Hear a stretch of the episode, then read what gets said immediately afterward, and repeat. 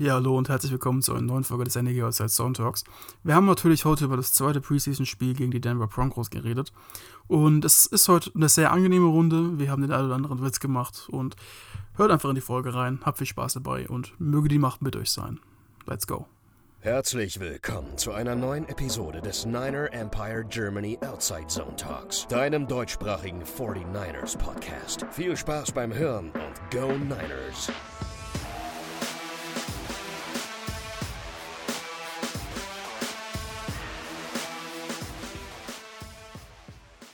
Ja, hallo zurück. Das zweite Preseason-Spiel liegt hinter uns und unsere Niners gewinnen mit 21 zu 20 und haben damit eine Hand so gut wie an der Winston Lombardi Trophy. Nein, das natürlich so weit ist es noch nicht. Aber ähm, den Sieg wollen wir besprechen, auch was äh, uns Negatives und Positives zum Spiel äh, gegen die Denver Broncos aufgefallen ist. Ähm, wollen wir einmal so durchgehen, ein bisschen reflektieren, was in der letzten Zeit bei unseren Niners so passiert ist. Und mit wir meine ich einmal den Lukas. Hi. Grüß dich, Jan. Und Moritz, Abend. Ey, ich komme hier das erste Mal seit langem wieder in eine Aufnahme rein und Jan haut hier die Anmoderation von Gottes Hand raus. es ist wirklich jedes Mal, ich glaube, ich sage das so oft, aber es ist so witzig. Wir sprechen da vorne so kurz durch, dann so Klickaufnahme, Jan von jetzt auf gleich im Aufnahmemodus, perfekter Moderator. Und ich schwafe schon wieder viel zu lange, aber erstmal hi. danke, danke. Ja, ähm, zweites Preseason-Spiel. Ähm, ja, immer ganz nett, solche Spiele anzuschauen, ähm, nach so einer langen Zeit ohne Football. Jetzt auch mit einem positiven Ausgang am Ende des Spiels ähm, durch ein Game-Winning Field Goal von Jack Moody. Und ähm, was noch schön zu sehen war, dass äh, Mark Nsocha, unser deutscher Linebacker, da vor Ort war, wurde eingeladen, um das Ganze mal ins Deutsche zu übersetzen, als Ehrenspielführer. Also der Franz Beckenbauer der 49ers ist ab sofort Mark Nsocha. Immer schön, wie die 49ers auch mit verdienten ehemaligen Spielern umgehen. Und ähm, ja, so das Ganze drumherum war auch nett, war, ich habe mich da informiert, man, viele haben es auch im Fernsehen gesehen, war nicht ganz ausverkauft. Ich glaube, ich habe gelesen, so um die 50.000 waren da, haben sich das angeguckt und ähm, ja, es geht so langsam wieder los. Ein Preseason-Spiel liegt noch vor uns. Aber ähm, lass uns mal jetzt direkt über das Spiel reden, ein bisschen reingehen. Natürlich, was auch ähm, innerhalb von unserer oder außerhalb von unserer Bubble immer Thema ist, ist es die Quarterback-Diskussion oder das äh, Battle um den drei die da den Spot unter sich ausmachen. Und ähm, da gibt es eine positive Nachricht, nämlich Brock Purdy steht wieder auf dem Platz. Er hat gespielt und ähm, hat nicht lange gespielt, aber ein, zwei, drei Drives hat den Shanahan doch gegeben und ähm, ihr könnt ja gleich mal sehen, wie ihr äh, Brock Purdy gesehen habt, aber für mich hat er schon eigentlich einen ganz guten Eindruck gemacht, oder? Ja, also ich will mal kurz anfangen. Ich muss sagen, ich habe das Spiel natürlich nicht live gesehen, weil ich habe es gerade vor der Aufnahme zu Jan gesagt. Ich mir ist dann erst am Abend davor eingefallen, dass das Spiel überhaupt ist und ich war echt müde. Ähm, ich habe mir dann die Game of, äh, Game of 40 Version, die jetzt ein bisschen schlechter ist als auf dem Game Pass, aber trotzdem ganz gut ist, ähm, angeschaut. Und für mich, ich muss sagen, der Drive, der wirkte so flüssig. Also ich meine, wir haben es das letzte Preseason-Spiel gesehen, den die Raiders, wir haben es im Trainingscamp, in den Videos, die wir sehen, gesehen. Es hat irgendwie so das, das leichte unterschwellige Gefühl gehabt, es funktioniert nicht so ganz gut. Und dann kommt der Brock Purdy rein und hat gezeigt, okay, er ist QB1. Ähm, da führt gar keinen Zweifel dran vorbei. Er ist reingekommen, bringt direkt den ersten Pass an zu Debo. Ein schöner Rollout. Ich habe auch das Gefühl, dass es einfach das, das Shannon-Play, wenn er outside irgendwas bringt, also irgendein Outside-Pass, wo also der Quarterback rausrollt, meine ich, ähm, dann ist es ein PA-Rollout. Ähm, und wir haben auch gesehen, da werde ich später drauf zu sprechen kommen, Debo sieht aus wie 2019 in seiner, nee, nicht 2019, 2020 in seiner Saison oder 2021. Das sieht einfach richtig, richtig gut aus wieder und ich habe Bock auf die Saison. Also der Drive, ich glaube, wir haben es auch in der Gruppe intern gesagt, hat richtig, richtig Bock gemacht auf die Saison, glaube ich. Ich glaube, das ist ganz gut gesagt. Es war jetzt nicht der Drive, der so impressive war von den Würfen. Natürlich der eine zu Jennings, wo er gegen seine Laufrichtung eigentlich läuft, also äh, wirft so Crossbody, der war schon ziemlich impressive, aber es war einfach diese Energie, die auf dem Platz war, die war einfach eine andere, wie Purdy da war und es war so flüssig, wie du es gesagt hast und im Endeffekt war es kein Touchdown, aber das war so easy gegen eine Broncos Defense, die im letzten Jahr Top, ich würde sagen, drei war in, in der NFL. Also das war schon ein guter Gegner und Kill war nicht auf dem Feld, McCaffrey war nicht auf dem Feld. Also das sah schon gut aus. Na, Trent Williams war auch nicht auf dem Feld, ne? Ich meine. Und was ich direkt auch mal sagen will, beim ersten Drive, was mir aufgefallen ist, Colton McKivitz hat als Right Tackle echt so gut ausgesehen. dass ich mich schon gefragt, fast gefragt habe, bei euren ähnlichen Körperbild, sage ich mal so, wie McClinchy, warum lässt McClinchy noch keinen Sack zu? Hä? Was ist jetzt los? ja, ähm, da kann ich mich eigentlich nur anschließen. Ähm, McKinsey, äh, McKivitz, McKinsey sage ich schon, McKivitz äh, hast du angesprochen, ähm, macht seine Sache gut. Vielleicht du, Moritz, noch mal ein bisschen äh, genauer als ähm, ehemaliger oder noch aktiver ähm, O-Line-Spieler. Meinst du, wir haben da einen guten Ersatz gefunden insgesamt oder gehst du noch mit Bauchschmerzen in die Saison? Also ich hatte in der Offseason schon gesagt, wir haben es ja letzte Saison, glaube ich, bei ein, zwei Spielen gesehen, wo er gespielt hat oder auch zwischendrin mal bei ein paar Snaps bekommen hat. Ähm, er ist eigentlich schon echt recht solide gewesen. Wir haben seit 2020, meine ich sogar, ähm, oder was, ein, nee, 21 war es, Entschuldigung, im letzten Spiel, als ähm, Trent Williams gegen die Rams, als wir dieses riesiges Comeback hatten, ähm, hat er McKivitz auch als Left Tackle gespielt, wenn mich nicht alles täuscht, aber ich glaube, es war McKivitz. Ähm, ja, war er. Genau, und da hat er ja auch super abgeliefert. Also mir ist schon klar, und ich habe es auch, glaube ich, in der Offseason, nachdem McClinchy gegangen ist, nachdem es klar war, gesagt, ey, McKivitz ist vielleicht ein, kleine, ein kleines Step schlechter als McClinchy, aber im Endeffekt, du kannst halt nicht jeden Spieler halten und McKivitz kostet jetzt, glaube ich, was war es, ein Zehntel, wenn überhaupt von dem, was McClinchy bekommt. Ähm, das ist natürlich vielleicht auch ein bisschen glücklich, weil der Vertrag gerade jetzt diese Saison einen guten Capit hat.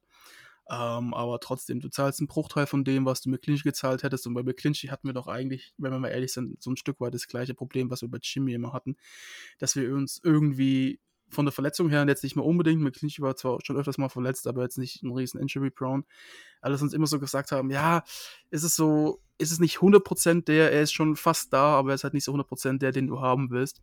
Und solange McKivitz jetzt ich sag's mal, zu 90% so spielt wie McClinchy oder vielleicht sogar ein bisschen besser sein kann und er ist ja auch noch eine jüngere Version von ihm, ähm, gehe ich da absolut d'accord mit und sage, hey, ich habe eigentlich gar keine Bauchschmerzen. Die habe ich erst, wenn irgendjemand vom Second Team der O-Line starten muss bei irgendeinem Spiel, weil dann wird's, ja, hoffen wir, dass wir dann irgendwie nicht gerade gegen Aaron Donald spielen müssen oder so.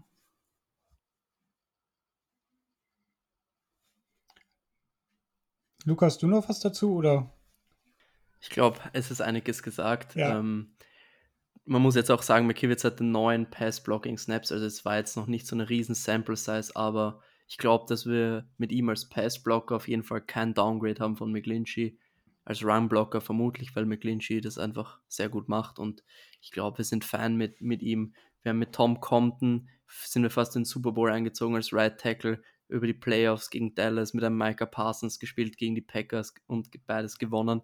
Also die Right Tackle Situation war, war, jetzt nie besonders ideal und wenn McKivitz dasselbe spielt wie McGlinchey oder nur leicht schlecht ist das auch voll in Ordnung. Ja, so sehe ich das Ganze auch. Da auch wenig Bauchschmerzen und äh, man muss ihm auch einfach die Chance geben, die er sich irgendwo auch verdient, was man so aus den Reports da aus dem Camp liest, ähm, gibt es ja auch wenig Negatives an ihn und ähm, ja, können wir mit ihm ruhig reingehen in die Saison. Ja, gucken wir weiter zum ähm, Spiel von Samstag oder von Sonntagmorgen. Ähm, Sam Darnold kam dann rein für Purdy, ähm, hat 11 von 14 für 109 Yards angebracht, einen Touchdown-Pass geworfen, eine Interception. Lukas, vielleicht äh, angehend an dich die Frage, ähm, hat jetzt Sam Donald äh, die Backup-Rolle schon sicher oder ist das einfach nur ähm, ja, von Shanahan einfach gewünscht geworden, dass jetzt ähm, Sam Donald einfach mal nach Purdy reinkommt? Naja, letzte Woche in den Joint Practices hatte ähm, Trey Lance ja viel mehr Raps als Sam Darnold. Darnold hatte in den Joint Practices zwei Tage fast gar keine Raps und Trey hat ja schon recht viele bekommen im Gegensatz zu ihm und dann auch im Spiel mehr gespielt als Darnold. Also ich glaube schon, dass das so geplant war und deswegen würde ich da jetzt nicht so viel rein interpretieren. Was man von den Reports liest, scheint ja Darnold so und so der Backup zu sein. Also ich weiß nicht, wie viel da dran ist. Meiner Meinung nach sieht Darnold nicht viel besser aus als Trey. Äh, wenn Darnold auf dem Feld ist, da waren ein paar gute Pässe dabei und dann sind ein paar schlechtere wieder dabei. Also es ist ein bisschen so inconsistent, genauso wie es auch Trey Lance ist. Aber was ich noch finde, ist einfach, dass wenn Darnold auf dem Feld steht, wirkt das alles ein bisschen smoother als von Trey Lance. Aber wenn Trey Lance auf dem Feld ist, wirkt es effektiver. Also die Offense wird einfach besser bewegt und Sam Darnold hat jetzt auch viel mehr Drives als Trey und hatte einen Touchdown und Trey Lance hätte fast zwei gehabt, wenn am Schluss nicht das Field Goal gereicht hätte. Also da war Trey einfach viel effektiver und auch schon gegen die Raiders war Darnold mit immer wieder guten Pässen war echt nicht schlecht und aber trotzdem im Endeffekt der Output war ein Touchdown in diesen zwei Spielen und bei Trey Lance sieht es halt ganz anders aus, auch wenn ja, im Raiders-Spiel eine Touchdown nicht passieren sollte, aber Darnold war, nicht ein, war einmal in der Red Zone in beiden Spielen. Also das muss man schon sagen und deswegen bin ich mir nicht sicher, ob Sam Darnold der QB2 ist, aber ich hoffe mal, dass Trey Lance eine realistische Chance hat im dritten Spiel, weil wenn er jetzt war im ersten Spiel Darnold ein bisschen besser, im zweiten Spiel fand ich Trey besser und wenn Lance jetzt besser ist im dritten Spiel, dann hoffe ich, dass er der Backup Quarterback von Brock Purdy sein wird. Ich meine, man muss auch mal so ein bisschen dazu sagen, Donald war im ersten Spiel der zweite Quarterback, der gespielt hat. Lance war jetzt in diesem Spiel der dritte Quarterback, der gespielt hat. Ist natürlich schon auch erkennbar, dass dann die Defense der Broncos schon einen guten Schritt nochmal zurückgemacht hat, auch dann gerade jetzt im letzten Viertel ähm, und vor allen Dingen am Ende vom letzten Viertel, also so Mitte bis Ende, ähm, dass da halt dann eigentlich auch wirklich kaum noch ein Spieler auf dem Feld steht, der wahrscheinlich ins Roster kommt, wenn es nicht gerade irgendwie über Special Teams ist. Ähm, das muss man, finde ich, bei der Diskussion, wenn man die Quarterbacks vergleicht, in einem Preseason-Spiel immer so ein bisschen in, in Kontur setzen, wenn man das so sagen kann. Ähm, nichtsdestotrotz gehe ich dann mit Lukas mit. Die beiden drehen sich irgendwo um den gleichen Level. Ähm, also die geben sich da jetzt beide nicht viel, nur dass man halt wirklich beim bei Lance so einen Upside-Effekt merkt. Also ich habe schon das Gefühl gehabt, das ist jetzt wirklich ein stark subjektives Gefühl, ich habe es auch öfters aber auf Twitter gelesen, also so geht es auf jeden Fall mehreren, ähm, dass sich Lance schon deutlich weiterentwickelt hat und jetzt auch mal sich getraut hat, den Wurf zu machen. Ähm, ich glaube, man sieht halt einfach damit, dass Lance jetzt mit jedem Spiel ein bisschen mehr progressed. Und deswegen glaube ich auch, dass die Frage ist jetzt im Endeffekt, gehe ich mal davon aus, dass beide Quarterbacks den Roster schaffen werden. Ähm, und Brandon Allen dann leider der Oddman out ist, wie man so schön sagt. Also der ist, der dann gecuttert wird oder halt irgendwie getradet oder vielleicht noch auf dem Practice Squad landet und keiner nimmt ihn. Was ich mir nicht vorstellen kann, weil er ist echt schon ganz gut und würde bei vielen Teams auf jeden Fall ein Backup-Quarterback sein. bei den Buccaneers vielleicht sogar um Quarterback 1 mitspielen, man weiß es nicht so ganz, äh, wenn man so ein bisschen die Jokes mal bringen darf. Deswegen, die Frage ist, finde ich jetzt auch nicht so unbedingt, wer ist Quarterback 2, wer ist Quarterback 3, weil im Endeffekt sitzen dann beide auf der Bank und einer ist halt active an Game Day, einer nicht. Der kann ich mir auch sogar vorstellen, dass ähm, Kyle Shannon Moritz, es können, es können drei Active sein in diesem Jahr. Ach, stimmt. Ja, genau, ja dann sind halt beide active, dann ergibt sich die Frage noch weniger. Ich glaube halt, dass Trey vielleicht so ein bisschen eingesetzt werden könnte für hin und wieder mal, wie es Lukas gerne in einem Madden-Match gegen mich macht, einfach mal reinzusappen und mal mit dem Quarterback zu laufen. ähm, auf jeden Fall, da glaube ich, ist Kai Shans Kreativität offen. Und wir werden auch Trey garantiert, wie wir es 2021 mit Jimmy gesehen haben, mal ein, zwei Plays auf dem Feld stehen und einfach nur ein Quarterback, was weiß ich, Run machen. Weil wenn er dein Baker Quarterback ist, was hast du zu verlieren? Und wenn es mal eine Situation was bringt, auf jeden Fall. Ähm, die unangefochten Nummer 1 ist Brock Purdy und das hat er in dem Spiel nochmal klar gemacht. Und ich muss auch sagen, dass Brock Purdy von der Energie, die er ausgestrahlt hat, die Accuracy, weil ich weiß nicht, ob euch das aufgefallen ist, aber der Wurf zum Beispiel, den Lukas gerade angesprochen hat am Anfang, ähm, Crossbody gegen den Body oder auch schon der erste auf Debo Samuel, direkt am Anfang war jetzt auch nicht so der einfachste Pass, weil er auch zur linken Seite rausgerollt ist, da die Füße nochmal setzen konnte, aber trotzdem. Ähm, die waren schon verdammt accurate, seine Würfe. Und ich habe wirklich Bock drauf. Und ich glaube aber auch, dass Trey Lance wirklich, wenn Brock Purdy sich verletzen sollte, die Raps bekommen sollte als Quarterback Nummer 2. Aber das ist so eine Zukunftsmusik und ich will es jetzt auch nicht schwarz malen, deswegen bin ich jetzt einfach mal ruhig. Ich rede schon wieder viel zu viel. und wir sind jetzt einfach mal gespannt und ich glaube, im, im dritten Preseason-Spiel werden ja wahrscheinlich beide eh relativ viele Snaps spielen. Ähm, ich gehe jetzt mal nicht davon aus. Das ist das ist vielleicht sogar eine Frage. Das ist jetzt das zweite Mal, also die zweite Saison, dass es nur noch drei Preseason-Spiele gibt. Davor waren es immer vier. Und da konnte man immer so schön sagen, im ersten Preseason-Spiel spielen vielleicht die Starter ein bisschen, im zweiten kriegen sie dann mal sogar zwei, drei Drives. Im dritten, oder was am dritten ist es sogar zwei, drei Drives und im vierten spielen sie gar nicht mehr, weil die Woche danach die Saison losgeht. Ähm, jetzt ist es ja ein bisschen so, dass du nach dem dritten Preseason-Spiel eine Woche wieder frei hast. Und das ist jetzt immer noch so ein bisschen die Sache, wie man das interpretieren kann. Spielen die Starter vielleicht nochmal eine Series oder vielleicht sogar zwei Drives, ähm, weil man einfach sagt, okay, die sollen jetzt mal ein bisschen ins Spiel reinkommen. Dann ist wieder eine Woche Pause, dann können sie sich genug erholen, falls irgendwas sein sollte, dass sie nicht noch irgendwie eine dumme Verletzung haben sollte. Ähm, ja, ist die Frage, wir werden es sehen, aber ich denke mal, dass Kai Shannon jetzt gesehen hat, okay, Brock Purdy ist klar Quarterback Nummer 1, brauchen wir gar nicht diskutieren. Ähm, und Trey Lance, Sam Donald, ich werfe einfach mal beide rein, vielleicht auch mal Brandon Allen nochmal ein paar Snaps und dann schauen wir halt, wer wie performt, weil wir es dann im Spiel halt doch nochmal deutlich besser sehen können, als im Training ist es. Ja, genau richtig. Also ich denke, das steht außer Frage, dass Brock Purdy uns anführen wird in die kommende, hoffentlich eine sehr erfolgreiche Saison. Und ähm, ja, und ob wir denn äh, zwei Backups haben, die gleichwertig sind, ähm, wenn wir dann sowieso drei ähm, Active haben, am Game Day, denn ja, meines Erachtens stellt sich die Frage gar nicht, obwohl ich so irgendwie, ja, weiß nicht, ist nur so mein Gefühl, meine Einschätzung, Donald vielleicht doch einen Ticken vor ist, weil das vielleicht Shanahans Typ ist irgendwie. Und, ähm, aber das kann man sich jetzt hinmalen, wie man möchte. Und ähm, wichtig ist, dass wir gesund durch die Saison kommen und hoffentlich auch erfolgreich spielen.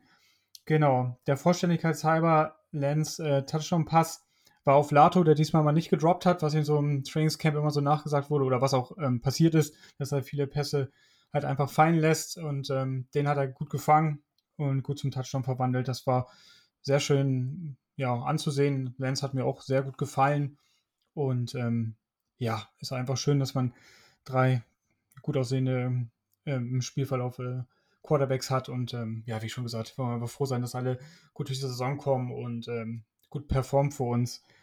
Gut, lass uns mal die Quarterbacks abschließen. Gibt noch ein ähm, paar Sachen, die wir besprechen können oder müssen sogar. Und ähm, fangen wir erstmal mit den negativen Seiten an. Gibt es denn für euch einen Spieler, vielleicht Moritz an dich zuerst, einen Spieler, der dir irgendwie negativ aufgefallen ist oder von, von dem du dir irgendwie vielleicht ein bisschen mehr äh, erhofft hast oder gewünscht hast für ihn, dass er mal so einen kleinen Breakout hat, vielleicht in dem Preseason-Spiel? Ich glaube, die obviously Antwort, also die offensichtliche Antwort ist Jack Moody ähm, als Kicker. Da müssen wir, glaube ich, einfach wirklich sagen, hey, ähm, es wird langsam schon ein bisschen kritisch und es gibt ja gerade bei uns auch mit eins, also ein, zwei Leute in der Gruppe, ähm, die das, denke ich mal, schon ein bisschen negativ sehen, aber auch wirklich recht realistisch dafür, dass man sich halt die Frage stellen muss, Jake Moody, hm, Drittrunden-Pick, also Ende von der dritten Runde hin oder her, aber er hat jetzt dieses, dieses Spiel in ein Field Goal reingehauen, also gemacht, dafür Extra Point verschossen. Ähm, das ist halt einfach die Frage, willst du mit einem Rookie-Kicker, der wirklich nicht richtig überzeugt in der Preseason, in die Saison gehen, wenn dein Ansporn ist, einen Super Bowl zu holen oder zumindest in den Super Bowl zu kommen, sagen wir so, und natürlich auch zu gewinnen. Es ist halt die Frage für mich, weil auch der Kick am Ende, der reingegangen ist, das Game-Winning Field Goal, das war jetzt wirklich echt knapp an der Stange vorbei. Also das hätte auch gut und gerne anders ausgehen können. Ähm, es ist halt die berechtigte Frage. Es ist jetzt ein Preseason-Spiel und schon jetzt hatte die ein oder anderen Bisskicks dabei willst du das wirklich riskieren, dass du damit in die Saison gehst und dann möglicherweise ein Spiel oder zwei in der Saison verlierst, weil Jack Moody am Ende des Gaming Field nicht reinhaut? Und das sind wir, muss man ehrlicherweise auch sagen, wirklich erfolgsverwöhnt, weil Robbie Gold war halt, was das angeht, sowas von Gold. Ähm, der hat ja, ich glaube, fast alle Gaming Field jemals für uns reingehauen oder wahrscheinlich sogar alle. Ähm, und dabei auch echt einige wichtige in den Playoffs oder Ende der Saison. Und das haben wir auch damals immer die Diskussion gehabt. Lohnt sich ein Kicker für 5 Millionen? Ist das nicht ein bisschen verschwendetes Geld? Jetzt gerade sind wir jetzt auch an der Schwelle, wo man sagen muss, hey, äh, wir werden vielleicht doch gerne Robbie Gold oder halt ein etwas jüngeres Äquivalent dazu. Ähm, das ist halt die Frage, die sich Kyle Shannon stellen muss, aber da irgendwie vielleicht auch einfach nochmal ein Wörtchen mit ihm sprechen kann, mit Jake Moody. Ähm, ich hoffe, dass es da im dritten Preseason-Spiel und dann auch in der Saison dann dementsprechend beide besser ausgehen wird. Ähm, sonst weiß ich, ob man da jetzt sich ein, zwei Leute rauspicken kann in der Offense oder Defense, die sonst schlecht gespielt haben. Ich meine, die Backup O-Line, ja, gerade Moore hat mal wieder so ein, zwei Plays gehabt, die ein bisschen negativ waren, wenn man es mal so ausdrücken können. Ähm, das habe ich auch schon am Anfang erwähnt, dass man sich da ein bisschen Sorgen machen könnte. Ähm, und vielleicht auch noch ein bisschen was entweder zum Ende, der, äh, zum Ende vom Trainingscamp oder nach den Cuts ähm, überlegen sollte, hey, ist vielleicht nicht doch irgendwo gerade ein Veteran gecuttet worden aus Cap-Gründen oder so, den wir vielleicht mal sein sollten. Oder vielleicht noch irgendwo einen kleinen Trade machen, vielleicht auch mit irgendeinem Quarterback, den wir traden oder sowas, keine Ahnung. Ähm, das macht mir wirklich ein bisschen Sorgen. Auch wenn es natürlich in der Saison komplett weggeblasen sein kann. Wir hatten es ja letzte Saison auch gesehen, aber da mache ich mir wirklich schon ein bisschen Sorgen, weil das kann dann wirklich böse zurückkommen. Sonst würde ich jetzt, glaube ich, das Wort an Lukas abgeben, weil ich glaube, er hatte vielleicht noch ein, zwei mehr Punkte als ich. Ja, Moody möchte ich auch vielleicht kurz noch was dazu sagen. Ich fand, einfach, er wirkt einfach nicht sicher. Vor allem, er hat nachher gesagt, es war kein Kick in dieser Preseason bis jetzt, den er perfekt getroffen hat. Und dann denke ich mir, naja, wenn du bis jetzt keinen perfekt getroffen hast im Spiel, dann solltest du langsam damit anfangen, weil im Endeffekt, das waren jetzt schon genug Kicks, da kann man schon mal einen perfekt davon treffen. Und vor allem das Game-Winning Field Goal war ganz knapp. Wenn das zwei Yards weiter ist, das wurde ja berechnet, wäre er daneben gegangen. Das waren ja, wären ja dann 34 Yards gewesen. Und das ist ja im Endeffekt wirklich nichts für einen NFL-Kicker. Das ist ja weniger als ein Extrapunkt, ich glaube, jetzt mit der Regeländerung vor ein paar Jahren. Aber ja, zu sonst noch negativ würde ich erwähnen, erstmal äh, Returner Deshaun Jameson, einfach wegen seinem Fumble. Wir wissen, wie Shannon immer auf Ball Security, vor allem bei Returns, ähm, wie wichtig ihm das ist und dementsprechend ein Fumble ist natürlich immer so ein ausschlaggebender Grund, warum jemand den Roster nicht schaffen könnte. Und sonst Ty Davis Price würde ich jetzt mal erwähnen, weil den haben wir auch im letzten Podcast nicht erwähnt. Der war wirklich so schlecht, muss ich echt sagen, im Pass Protection. Jetzt als Runner würde ich jetzt gar nicht sprechen, aber der hat so viele Plays zerstört, weil er den Blitz nicht aufnehmen konnte. Und in diesem Spiel war es ja auch wieder so, beim ersten Play in der Red Zone, bei dem Part, also nicht erstes Play in der Red Zone, sondern bei dem Play an der Goal Line, wo Purdy gesackt wird, bei Second Down, verpasst er auch wieder einen Spieler und dadurch wird Purdy gesackt. Es gibt Third Down und keinen Touchdown, weil dahinter wäre Juszczyk wide open gewesen. Also im Endeffekt kostet, ist er, trägt er die Schuld, dass es kein Touchdown war und Ty Davis Price hat von PFF ein 5,2er Grade bekommen, was Pass Blocking angeht und das sagt, glaube ich, schon einiges aus. Und ja, wenn Davis Price aufs Feld kommen will, dann muss er Pass protecten. Es ist einfach so. Ja, absolut richtig. Den habe ich mir auch noch aufgeschrieben, dass ich auch so ein bisschen ja, das Gefühl hatte, dass es für ihn vielleicht tatsächlich, was sehr, sehr ärgerlich wäre am Ende des Tages, ja, vielleicht nicht reichen könnte, um auf den finalen Roster aufzuspringen. Und ja, es wäre wieder ein Third-Round-Pick, der wieder, ja, wenn man jetzt ganz schlimm redet, wieder nichts wird. Und ja, aber Jan, er schafft das Roster. Es gibt keinen Running Back, der wahrscheinlich, Konkurrenz ja. machen kann. Also. Wahrscheinlich, ne? Wahrscheinlich, ja. Nee, aber ähm, der ist mir auch negativ aufgefallen in ein paar Situationen. Ähm, ja, kam mir auch etwas langsam vor, aber vielleicht habe ich es auch nicht richtig wahrgenommen. Aber da wünscht man sich auch endlich mal so eine Explosion, ähnlich wie ja, bei Embry Thomas, wo man auch mal, mal wieder positive Sachen liest, mal wieder dann wieder was Negatives. Jetzt beim Spiel ist natürlich Preseason PFF Grades, ne? Muss man immer vielleicht auch ein bisschen vorsichtig mit sein. Aber da hat er 29,6 ähm, bekommen bei dem Spiel. Ja, gut, Preseason muss man vielleicht echt wirklich vorsichtig mit sein. Aber bei ihm hofft man immer noch, dass er ja wirklich mal explodiert, einen Breakout hat und ähm, ja unser sicherer äh, Cornerback Nummer 2 wird. Aber ähm, ja, müssen wir mal abwarten. Ist noch ein bisschen, bisschen was zu gehen in der Vorbereitung jetzt auf die Saison. Und ähm, ja, wenn ihr sonst nichts mehr Negatives in Anführungszeichen habt. Ich, ich hätte vielleicht noch ja. eine Position und zwar Guard ähm, John Feliciano, weil er ist ja im Endeffekt unser Backup Interior Lineman. Mhm. Wenn sich einer verletzt auf Guard oder Center, dann kommt er rein und der sah wirklich nicht gut aus, auch im ersten Spiel nicht, sah nicht gut aus und gestern einen Sack zugelassen, dann eine, ein, ein, ein Holding, was einen 21-Yard-Pass von Darnold zunichte gemacht hat. Und ja, das war es eigentlich im Endeffekt, aber der ist schon so einer, der, wo ich mir dachte vor der Saison, der könnte vielleicht starten, beziehungsweise einen der Starter einfach pushen, aber es sieht nicht so aus. Sein Pass-Blocking-Grade war übrigens das zweitschlechteste vom PFF mit 11,6 ist mir nur so aufgefallen und deswegen wollte ich es jetzt erwähnen. Und zu Embry Thomas, der hat ja den langen Catch vor der Halbzeit abgegeben, wo er auf den Double Move gebissen hat und deswegen kommt vermutlich sein schlechtes Grade her, weil sonst war er gar nicht so schlecht. Okay, so, dann lass uns mal auf die positive Seite des Lebens kommen. Und ähm, ja, also für mich ganz klar sticht heraus Little Debo, Ronnie Bell, ähm, Siebtrunden-Pick von Michigan State. Und ähm, der hat mir sehr, sehr gefallen und da meldet sich Moritz schon. Hast du was zu ihm oder willst du noch was ergänzen? Ich habe vielleicht nur einen ganz, ganz kleinen Nachbrenner. ähm, Shia Oliver war jetzt auch nicht gerade Bombe. Ähm, war jetzt vielleicht keine Vollkatastrophe, aber er hat auch wieder mal ein, zwei große Tackles verpasst und ja, sollte man an dem Punkt nochmal erwähnen, weil es scheint ja mittlerweile auch so, als ob er seinen Starting-Spot, den er mal inne hat, in der Offseason wieder verloren hat. Ja, richtig, das stimmt das könnte vielleicht ähm, eng werden für ihn, da Starting Position zu bekommen, aber das werden wir alles abwarten. Und jetzt, ähm, ja, vielleicht du, Lukas, als erstes, ist dir äh, Ronnie Bell auch so positiv aufgefallen wie mir? Auf jeden Fall. Also Ronnie Bell vor allem after the catch. Natürlich, die eine Interception geht auf ihn. Mal wieder im ersten Spiel auch eine Interception verursacht durch einen Drop. Aber wenn der den Ball in der Hand hat, bis der, wie der beschleunigt, nach dem Catch, das geht so schnell und da dachte ich mir schon so, vor allem so mitten in der Nacht, ich war schon so müde und kurz vorm Einschlafen und dann so, wow, was war das für ein, ein Run nach dem Catch? Und dann rennt er auch noch einfach wie Debo durch die Spieler durch, natürlich nicht auf dem Level wie Debo, aber einfach so aggressiv, so hart und der ist auch richtig schwer zu tackeln, also der ist nicht nur schnell und der könnte echt Spaß machen in der Zukunft und vor allem Juan Jennings geht in sein letztes Vertragsjahr, Ray Ray McLeod geht in sein letztes Vertragsjahr. Und da mache ich mir jetzt eigentlich für die Zukunft wenig Sorgen. Natürlich ist es Preseason, wir müssen aufpassen, aber das sah schon sehr, sehr vielversprechend aus. Ja, man muss dazu auch sagen, ich habe mir das gleiche auch gedacht und dann hat er auch wieder einen Fumble, einen Fumble hat er auch gehabt, soweit ich weiß. Ähm, ja, genau, einen hat er gehabt. Ähm, war zwar nicht lost, wurde recovered, der Fumble, aber er hat ihn trotzdem halt fallen lassen.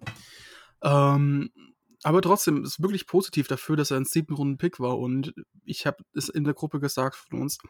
Es wirkt so ein bisschen wie eine Art Kendrick Bourne. Natürlich ein ganz anderer Spielertyp, aber trotzdem jemand und auch zu einer ganz anderen Situation äh, und zu einem anderen Zeitpunkt vor allen Dingen.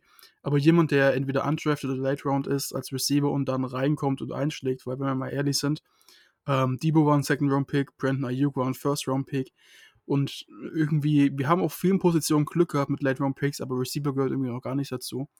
Ähm, jetzt mit Kendrick Bourne, der. Naja, Joan Jennings, siebte Runde. Ja, okay, okay, das ergibt. Ich habe Bökel, aber. ähm, auf jeden Fall, aber trotzdem, Ronnie Bell, das war einfach ein perfekter Pick, denke ich mal, in der siebten Runde. Ähm, und ich habe es auch in der Gruppe gesagt, ich, ich sehe keinen Weg, wie der nicht den 53-Mann-Roster machen sollte, nach so einer Preseason jetzt schon. Als wenn er nicht jetzt irgendwie noch im, im, dritten Spiel dann auf einmal den Ball an irgendeinen Defender gibt oder so, dann ist er safe drin. Ähm, gerade auch ja jetzt mit der Verletzung von Ray Ray McLeod ähm, und von Danny Cray, der jetzt auch irgendwo eins nicht spielen wird ähm, sehe ich ihn das sogar wirklich als situational Spieler und vielleicht so ein bisschen als Spieler, den man sich von Danny Cray erhofft hätte letzte Saison.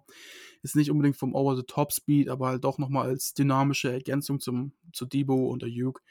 Ähm, und ich glaube, Lukas hat da perfekt alles gesagt. Hey, ähm, mit ihm, das wird, wird sich echt bocken und ich glaube auch, dass er sich ein paar Snaps teilen wird in der Saison, auf jeden Fall mit Joan Jennings. Ähm, ich mag Joan Jennings wirklich und ich glaube, in irgendwelchen Money Downs ist Joan Jennings auf dem Feld eigentlich gesetzt. Ähm, heißt ja nicht ohne Grund für den Joan. ähm, doch, der war schlecht. Auf jeden Fall, der macht so viel Spaß und wir wissen ja alle, Kai Schöner liebt Spieler, mit denen er arbeiten kann. Ähm, das sind ja auch oft Spieler, die woanders vielleicht gar nicht so erfolgreich wären, aber die halt irgendwie ein, zwei besondere Eigenschaften haben, die ihn halt für Shannon so interessant machen. Und Ronnie Bell ist halt genau so einer. Und ich glaube, den kann man positiv nur wirklich erwähnen wen ich auch noch gerne positiv erwähnen wollen würde. Ich habe es vorhin angedeutet, ist Debo Samuel. Ähm, wir haben ja in der Offseason diese Story gehört, dass er Kai Shannon so viele Bilder geschickt hat von ihm oberkörperfrei, dass Shannon gesagt hat, ich habe noch nie einen Mann gehabt, der mir so viele Bilder geschickt hat von seinem nackten Oberkörper. Ähm, aber er hat in dem Spiel jetzt wirklich gezeigt, was man, finde ich, letztes Saison so ein bisschen vermisst hat, diese, diese Spritzigkeit. Ähm, ich glaube, wir haben es 2020 gesehen, da war er nicht so spritzig. 2021 in seiner Breakout-Season war er dann komplett dabei. Ähm, dann 2022, letztes Jahr war wieder so ein kleiner Slump gefühlt, auch mit Verletzungen. Viele Plays gemacht, richtig gute Plays, aber es war halt nicht die Saison davor. Und es sieht aus, als wäre er jetzt auch wirklich, wirklich leaner und leiter diese Saison ähm, und ready to attack.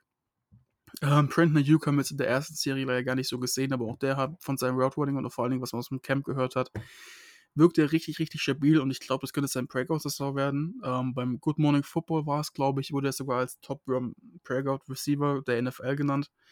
Ähm, muss es natürlich nicht viel bedeuten. Und ja, ich denke mal, dass das ist wieder Jahr für Jahr unglaublich und ich glaube, dass unser Team dieses Jahr noch ein Stück weit talentierter ist, als es letztes Jahr schon war. Und das wird einfach wirklich richtig sich bocken, diese Saison. Ja, das erhoffen wir uns doch alle. Ne? Ja, es sah schon teilweise wirklich gut aus, ne, wenn man überlegt, dass äh, CMC gar nicht gespielt hat und ähm, ja, und die anderen ja nur wenige Snaps erhalten haben. Sah das schon gerade am Anfang, wie wir es auch ähm, am Anfang der Episode hier gesagt haben, sehr, sehr flüssig aus und ja, es macht schon wieder Bock und es ist auch gar nicht mehr so weit hin, bis es dann endlich wieder losgeht. Ähm, habt ihr, Jungs, sonst noch irgendwas, was euch positiv aufgefallen ist, was ihr noch erwähnen wollt? Ja, vielleicht noch ähm, Clelin Farrell. Ähm, die meisten kennen ihn wahrscheinlich davon, dass er dann der zweite Edge auf der Board war nach Nick Bowser 2019 damals, dass es eine große Kontroverse war, ähm, warum jetzt er gepickt worden ist, obwohl er eigentlich so mit to late First Rounder war. Fand ich gestern wirklich stabil. Ich hatte keinen Sack, aber er hat halt ein, zwei gute Plays gemacht und hatte den Quarterback fast. Ähm, Track Jackson hatte auch ein, zwei gute Plays dabei, muss ich sagen. Jetzt zumindest, was ich von der Game of 40 Zusammenfassung ähm, gesehen habe. Und Jan schreibt gerade, und es ist eigentlich was ich überlegt habe, was ob wir es noch anbringen sollen, aber Nick Bowser. Ähm, Jan und ich haben da in der Gruppe sogar letztens drüber geschrieben. Äh, wir wollen da jetzt kein großes Fass aufmachen, aber es ist halt schon ein Stück weit auf der einen Seite positiv, dass man davon nichts hört, weil es halt kein Battle ist, sagen wir es mal so, im Trainingscamp, keine Social-Media-Schlacht. Ähm, und aber auch auf der einen Seite negativ, weil man hört ja irgendwie gar keinen Fortschritt und es ist halt nicht mehr so viel Zeit bis zu Week One. Und ich hoffe auf jeden Fall, dass Bosa bis Week One ready ist. Ich weiß nicht, ob ihr was dazu habt, aber ich glaube, sonst kann man da gar nicht mal so großartig viel sagen. Ich würde eine Frage in den Raum werfen und zwar, ich finde, Cleland Farrell ist vielleicht so einer, der herausgestochen ist in der Offseason auf Defensive End. Aber sonst war eigentlich wenig da in den Camp Reports und auch im Tra äh, in den Spielen jetzt war kein Edge Rusher, der mir besonders aufgefallen ist. Und wir haben jetzt doch O'Manohue und Samson Ebokam verloren und deswegen meine Frage einfach nur in den Raum geworfen. Habt ihr Sorge um unseren zweiten Defensive End? Hm, weiß nicht, ob Jan anfangen will. Willst du anfangen, Jan? Ja, sonst sage ich doch kurz was. Ähm, ja, irgendwie schon, muss ich ehrlicherweise sagen. Natürlich erhofft man sich von Drake Jackson ziemlich viel, dass er ähm, jetzt in seinem dritten Jahr, nee, in seinem zweiten Jahr natürlich, ähm, ja zu seinem Breakout kommt und da so die, das Pendant oder wenigstens teilweise das Pendant zu Nick Bosa irgendwie sein kann. Ähm, das Potenzial hat er meiner Augen nach, aber er so richtig bewiesen konnte das noch nicht. Natürlich ist als Rookie auch immer schwer, ne? Du kommst dann aus, aus der College-Saison, wo du vielleicht noch die etlichen Bowl-Spiele hast, gehst dann in die Combine-Vorbereitung, dann hast du den Draft, dann ist Rookie, Minicamp und Vorbereitung und kommst nicht wirklich zur Ruhe. Und ähm, dass du vielleicht im zweiten Jahr, so hoffe ich mir das von ihm, da wirklich da von der anderen Seite auch äh, enorm Druck machen kannst. Aber so ein bisschen Bauchschmerzen habe ich tatsächlich, ja. Ich weiß es nicht. Also ich muss ganz ehrlich sagen, ähm, ich habe da ein Stück weit weniger Bauchschmerzen, weil eine Gleichung haben wir jetzt vergessen. Oder eine, einen Faktor der Gleichung haben wir vergessen. Und zwar haben wir Jerome Hargrave. Der ist jetzt kein Edge-Spieler, aber dadurch, dass wir Jerome Hargrave und auch Kevin Givens haben, sehe ich auch, dass Eric Armstead so ein bisschen mehr in seiner alten Rolle spielen kann, und zwar in der Base Formation, also wenn drei Linebacker auf dem Feld sind, um es kurz zu bringen ähm, auf Defense End startet als Big End quasi, dann Kevin Gibbons und Joan Hargrave auf dem Feld noch stehen. Und noch ein Javon Kinder oder irgendjemand anderes, neben Nick Bowser noch. Ähm, deswegen mache ich wieder ein Stück weit weniger Sorgen und dann als Pass Rush Specialist, wie man es auf Madden sagen würde, oder wie man es auch so im Jargon sagt. Also quasi als ja, Pass Rusher, als Defense End. Ähm, haben wir da mit Cleaning Farrell und Drake Jackson schon noch zwei gute und ich meine, im Endeffekt, wir haben ja auch noch ähm, jetzt ist mir der Name gerade entfallen, der eine Saison bei den Seahawks war, zwischendrin und jetzt wieder zu uns gekommen ist. Kerry Hyder. Kerry Hyder, genau, der ist auch noch da, der hat als End gespielt. Ähm, und ich meine, im Endeffekt, ganz not kannst du noch jemanden sein. Also ich will mir jetzt keinen größeren Kopf machen, als wir müssen. Ähm, halt im Camp auch nicht so viel Positives gelesen. Auch jetzt in den Preseason-Spielen fand ich es nicht so extrem vom Pressure her. Aber wenn halt ein Bosa, ein Armstead, ein Hargrave auf dem Feld steht und dann hast du noch einen Cleaning Farrell, der echt gute Strides und Upsides hat und auch gute Athlet ist. Oder du hast halt Drake Jackson, der ein verdammt schneller Athlet ist. Und wir wissen ja alle, die Combo aus Freaky Athlete und Bosa auf der anderen Seite plus perfekter Interior Rush ist das, was 2019 einfach unsere Defense getragen hat. Ähm, und deswegen mache ich mir da relativ bis keine Sorgen. Wenn dann noch eine Verletzung dazu kommt, sieht es natürlich wieder anders aus, wie es tief in der Saison aussieht, wenn dann auch der ja, wenn dann halt einfach viele Spiele gespielt sind und der Körper dementsprechend ein bisschen Wehwehchen hat, ähm, bleibt noch abzuwarten. Aber dann findet sich auch sicherlich eine Lösung. Und ich meine, ja, wir müssen es sehen. Wir können es jetzt eh gerade nicht ändern, außer jemandem zu sein. Und dann würden wir es tun. Ich vertraue der Kai Shannon und Schottland schon ein Stück weit, sonst wären wir nicht da, wo wir jetzt sind, muss man mal ganz ehrlich sagen. Ja, Lukas, du noch was dazu? Oder? Ich finde die Javon Hargrave Argumentation ist, finde ich, eine gute, weil einfach so viel Push um die, von Interior kommen wird, dass der Quarterback so und so nicht absteppen kann, was dann wiederum den Edge Rushern hilft. Und Bosa wird so und so die meiste Aufmerksamkeit bekommen von der Line. Und trotzdem hätte, bin ich nicht ganz zufrieden, würde ich jetzt mal sagen, weil ich finde Cleveland Farrell, wenn der der erste Mann von der Bank ist, dann ist das echt ein Luxusproblem. Aber wenn der dann ein Starter ist und ein Pass Rush Specialist, er hat es einfach noch nicht gezeigt. Das ist eher so mein Problem. Aber natürlich, es kann jetzt auch sein, dass er einen Jump hat, wie eben ein äh, Arden Key und so weiter, wie wir es in den letzten Jahren gesehen haben. Aber das können wir halt nie garantieren. Deswegen, wenn irgendwer da draußen ist, ein Pass Rusher, wird wahrscheinlich eh nicht passieren, weil wer soll jetzt noch am Markt sein?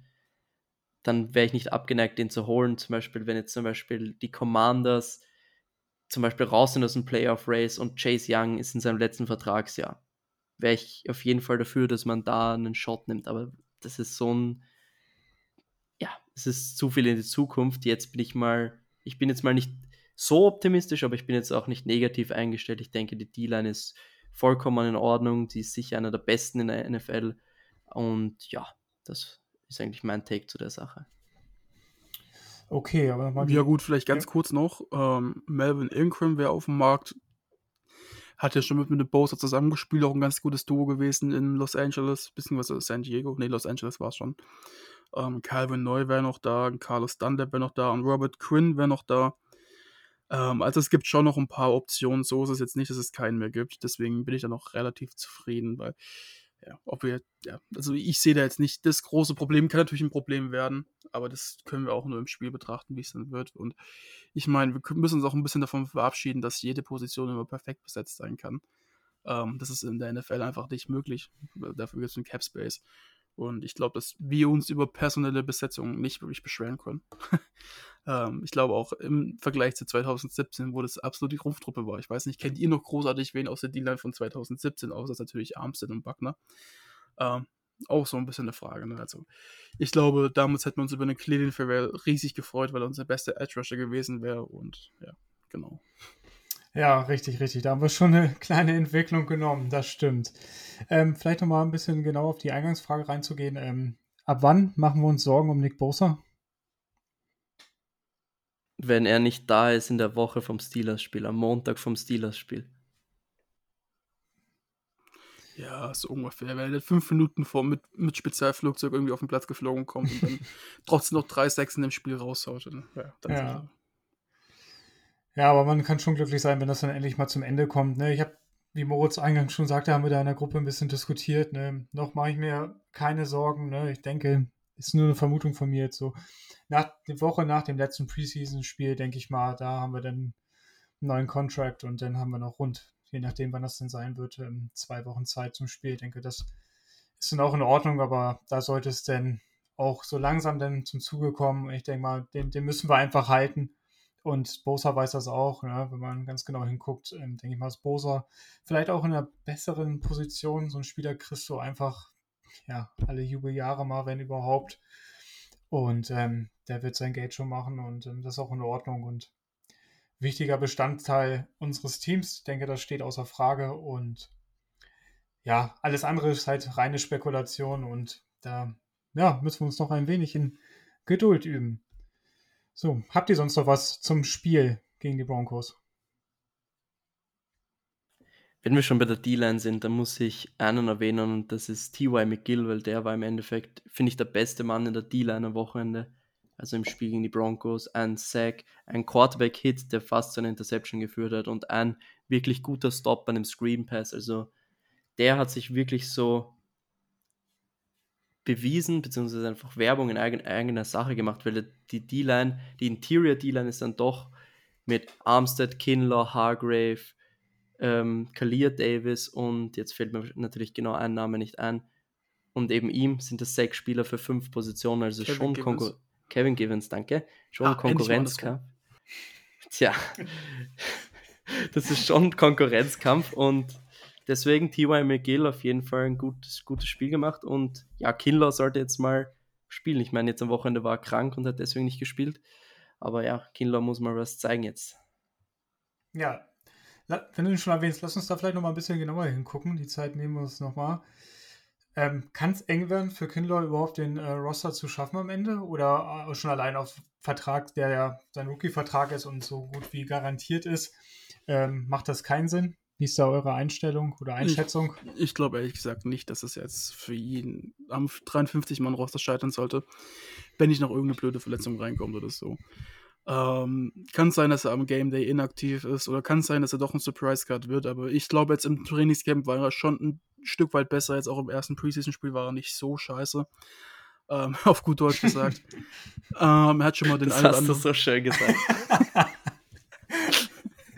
er ist ja wahr. Ich meine, ich habe zwei, dreimal habe ich mir gedacht, oh Gott, jetzt wird der, der Fleischklotz wird da rumgeschoben, wie sonst noch was. Der Typ, der einfach ein Muckiberg ist.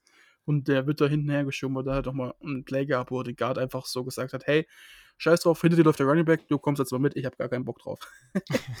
ähm, also von daher, er hat schon irgendwo, ja, ich, das ist immer die Sache. Er zeigt halt Strides, also er zeigt halt positive Seiten, aber gemessen an dem, für was wir ihn gedraftet haben, ist es halt trotzdem ein Klacks. Und es hängt halt immer wie so ein Damoklesschwert über ihn. An Ronny, ich habe ein Sprichwort richtig verwendet oder eine, was auch immer, wie man das nennt. Ähm, das muss man so ein bisschen ablassen. Er wird, denke ich mal, kein Starter bei uns sein und er wird auch kein Star mehr werden in der NFL. Aber ein solider Rotational-Spieler kann da schon drin sein, diese Saison. Will ich jetzt nicht beschreien. Und wenn wir das jetzt haben, dann ist halt so, wie es dann nach der dieser Saison aussieht mit einem Vertrag, das ist dann TBD. Aber ich glaube, das ist auch kein Jetzt-Problem, das ist in Zukunft 49 Problem. Sehr schön. Ähm, vielleicht auch ganz kurz, gibt es für euch Stand jetzt irgendwelche ähm, Überraschungen oder Überraschung-Cuts, wo ihr sagt, auch Mensch, damit hätte ich jetzt nicht so gerechnet? Wobei ihr das jetzt bei der Frage ja dann irgendwie doch auf dem Schirm hattet. Ich hoffe, ihr wisst, was ich meine. Naja, jetzt gab es ja eigentlich nicht so viele Cuts noch. Also der Cut Day ist am nächsten Dienstag, wenn ich das richtig weiß. Ja, genau, da wird- in der genau. Genau, und da wird es dann richtig spannend. Ich meine, ich fand es spannend, dass wir, glaube ich, zwei undrafted Free Agent Running Backs gedraftet haben und die jetzt beide weg sind, aber das ist jetzt auch so die größte Überraschung bis jetzt, finde ich. Ja, genau. Nächsten Dienstag ist es soweit. Dann ähm, heißt es von 90 Mann auf 53. Ich glaube, letzte Saison war das noch auch in Staffeln. Jetzt wieder an einem Tag. Und ähm, ja, dann gehen wir noch einmal durch die Woche. Die 49ers. Ja, die 49ers trainieren Montag, Dienstag und Mittwoch ganz normal. Am Donnerstag gibt es ein Walkthrough und am, von Freitag auf Samstag ist dann das letzte Preseason-Spiel. Zu Hause gegen die Chargers. Ähm, wenn ich richtig rechnen kann, ist das Spiel, glaube ich, um 4 Uhr morgens, Samstag. Wunderschöne Zeit. Ja, ist klasse, ne? Und Wenn ihr das Spiel live schaut, wisst ihr, wie ich mich jedes Mal fühle, wenn ich Frühdienst habe und um 4 Uhr beginne. Ah, ist das schön. Genau. Das äh, dazu, denn ähm, wollte ich euch noch, das suche ich gleich nochmal raus, ein paar, äh, genau, ein paar Updates zu unseren Verletzten mit auf den Weg geben am Ende des Tages. George Kittle, Drake Greenlaw, Drake Jackson, Javon Kinlaw und unser Running Back Mitchell werden nach kleineren Verletzungen auch wieder ins Training zurückkehren. Ob sie denn am Preseason-Spiel dran teilnehmen, hm, kann man sich vielleicht denken, dass es eventuell nicht der Fall sein wird. Wenn denn sehr kurz, vielleicht Javon Kinlaw, der noch ein paar Zeiten kriegt. Und ähm, ja, das dazu. Dann haben wir das letzte Preseason-Spiel vor der Brust. Aber vorher frage ich noch meine netten Kollegen hier: Habt ihr sonst noch irgendwas, was ihr hier mitteilen möchtet? Nope. Du hast das sehr gut gemacht, Jan. Oh, vielen Dank. Hat mir auch wirklich Spaß gemacht heute mit euch. Das muss man auch mal sagen. Und ähm, ja, dann würde ich sagen, ähm, ja, verabschieden wir uns hier an dieser Stelle. Ne? Ähm, ja, supportet uns, supportet die Niners. Wir stehen kurz vorm Saisonstart. Man darf gespannt sein, ähm, was so geht. Wir werden es auch dieses Jahr wieder probieren, so weit wie möglich zu kommen. Und ähm, wenn wir unter uns sind, dann kann man auch mal sagen, dass wir jetzt wird Zeit, auch mal einen Ring an Lang zu ziehen. Und ähm, ja, bleibt mir nur zu sagen, macht's gut, bleibt gesund und möge die Macht mit euch sein. Das war der Niner Empire Germany Outside Zone Talk. Streamt und abonniert uns auf allen gängigen Kanälen unter ad 49 ersempire GER.